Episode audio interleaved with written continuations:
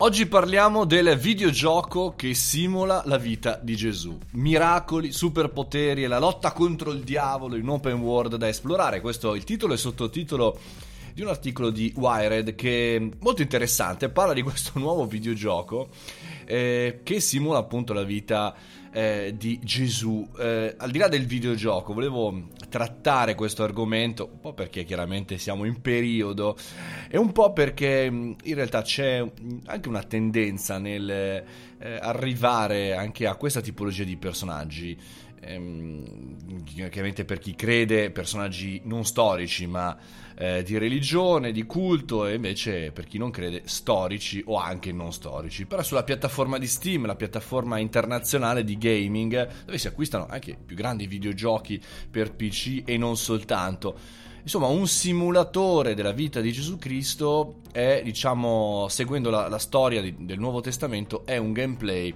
che mi fa riflettere. Eh, innanzitutto per capire perché eh, c'è bisogno di un gioco di questo tipo.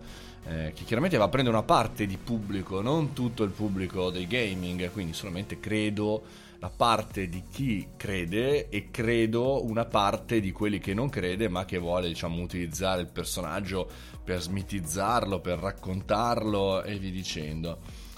Però eh, a, seconda di quello che vedo, e non è, chiaramente non, non, non l'hai scaricato né giocato, lungi da me chiaramente, eh, si fa anche un po' di sana retorica, per cui chiaramente si passa da eh, i, diciamo così, superpoteri, ma i miracoli e via dicendo, ed è più storico. Quindi, come accade magari, diciamo così, per Assassin's Creed, uno dei miei giochi preferiti, dove magari si ripercorre la storia dei greci, degli antichi, eh, del periodo diciamo eh, toscano rinascimentale, eccetera. Qui potrebbe essere un bel, diciamo, un bel set da questo punto di vista, un bel percorso per informare. E da lì mi scatta un po' l'idea, eh, al di là di chi fondamentalmente crede o non crede, scatta il ragionamento, il fatto che non è che questa tipologia di informazione, di formazione funziona molto di più della formazione tradizionale cattolica o cristiana, cioè per spiegare una tua religione non fai prima a creare un videogioco che simula la vita dei tuoi, insomma, dei tuoi rappresentanti, e questo potrebbe essere adattato non soltanto al mondo cristiano, ma anche a quello musulmano, anche a quello eh, buddista, che ne so, magari anche Scientology potrebbe fare un suo gioco per parlare della sua chiesa, della sua religione.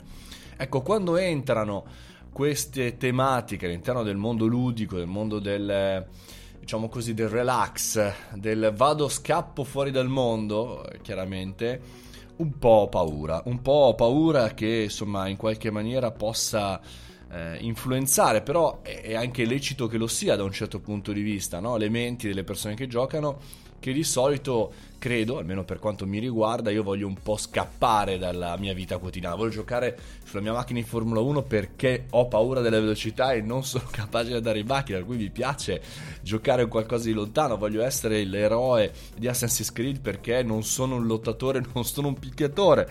Voglio essere, voglio avere un altro avatar. E quando questo avatar in realtà fa rima con religione, io qua alzo le mani, esco un po' fuori dalla dinamica. Ok, ok, ho scelto il giorno giusto per parlare di questo argomento. Però fatemi sapere cosa ne pensate, perché potrebbe essere un argomento molto interessante di attualità di oggi, ma anche di attualità futura a livello di marketing e strategia.